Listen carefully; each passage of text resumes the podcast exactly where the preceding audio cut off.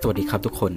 ยินดีต้อนรับเข้าสู่พอดแคสต์ของผม เอิร์ธจิรพัฒน์ชัยชาญครับ ถ้าพูดถึงภาพยนตร์สยองขวัญเกี่ยวกับผีแล้วหลายๆคนคงมีเรื่องที่ตัวเองชอบ และคิดว่าน่ากลัวใช่ไหมครับ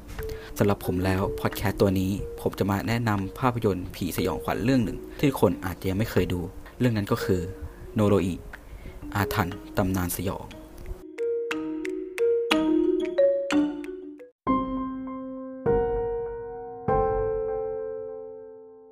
เรื่องย่อคร่าวๆของโนโรอิ เป็นเรื่องเกี่ยวกับนักข่าวคนหนึ่งที่จะทำสารคดีเกี่ยวกับเรื่องอาถรรพ์แปลกๆ ของคนกลุ่มหนึ่ง เมื่อตัวนักข่าวนั้นได้ถ่ายทำสารคดีนี้เสร็จแล้วกับพบว่าไฟนั้นได้ไหม้บ้านของเขา และทำให้คนในครอบครัวของเขานั้นเสียชีวิต และตัวของนักข่าวคนนั้นเองก็ได้หายสับสูญไป สิ่งที่จะพิสูจน์ได้ว่าตัวของนักข่าวคนนั้นหายไปไหน ก็คือตัวสารคดีที่นักข่าวเป็นคนถ่ายทำเอาไว้ ส่วนเนื้อหาข้างในตัวสารคดีนั้นจะเป็นยังไง จะน่ากลัว หรือสยองขวัญ และบอกความจริงกับเรามากแค่ไหน ไปติดตามดูกันได้เลยครับกับโนโรอิอาถรรพ์ตำนานสยอง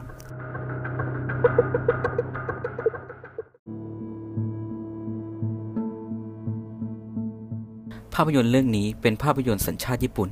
กำกับโดยคุณโคจิชิราอิชิ ผลงานที่ผ่านมาของเขาที่หลายๆ คนอาจจะเคยผ่านตากันมาบ้าง ตัวอย่างเช่นซาดาโกะปะทะคายาโกะ หรือจะภาพยนตร์ที่มี concept คล้ายๆกันกับภาพยนตร์สุดโด่งดังอย่างเรื่องจูออนยะ จูเล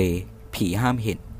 แต่สิ่งแตกต่างจากภาพยนตร์เรื่องอื่นของผู้กำกับโคจิ นั่นก็คือ โนโรอินั้นเป็นภาพยนตร์ที่ถ่ายทำมาในรูปแบบของสารคดีปลอม ซึ่งจะให้อารมณ์ความสมจริงมากกว่าภาพยนตร์ผีเรื่องอื่นของญี่ปุ่นนั่นเองครับ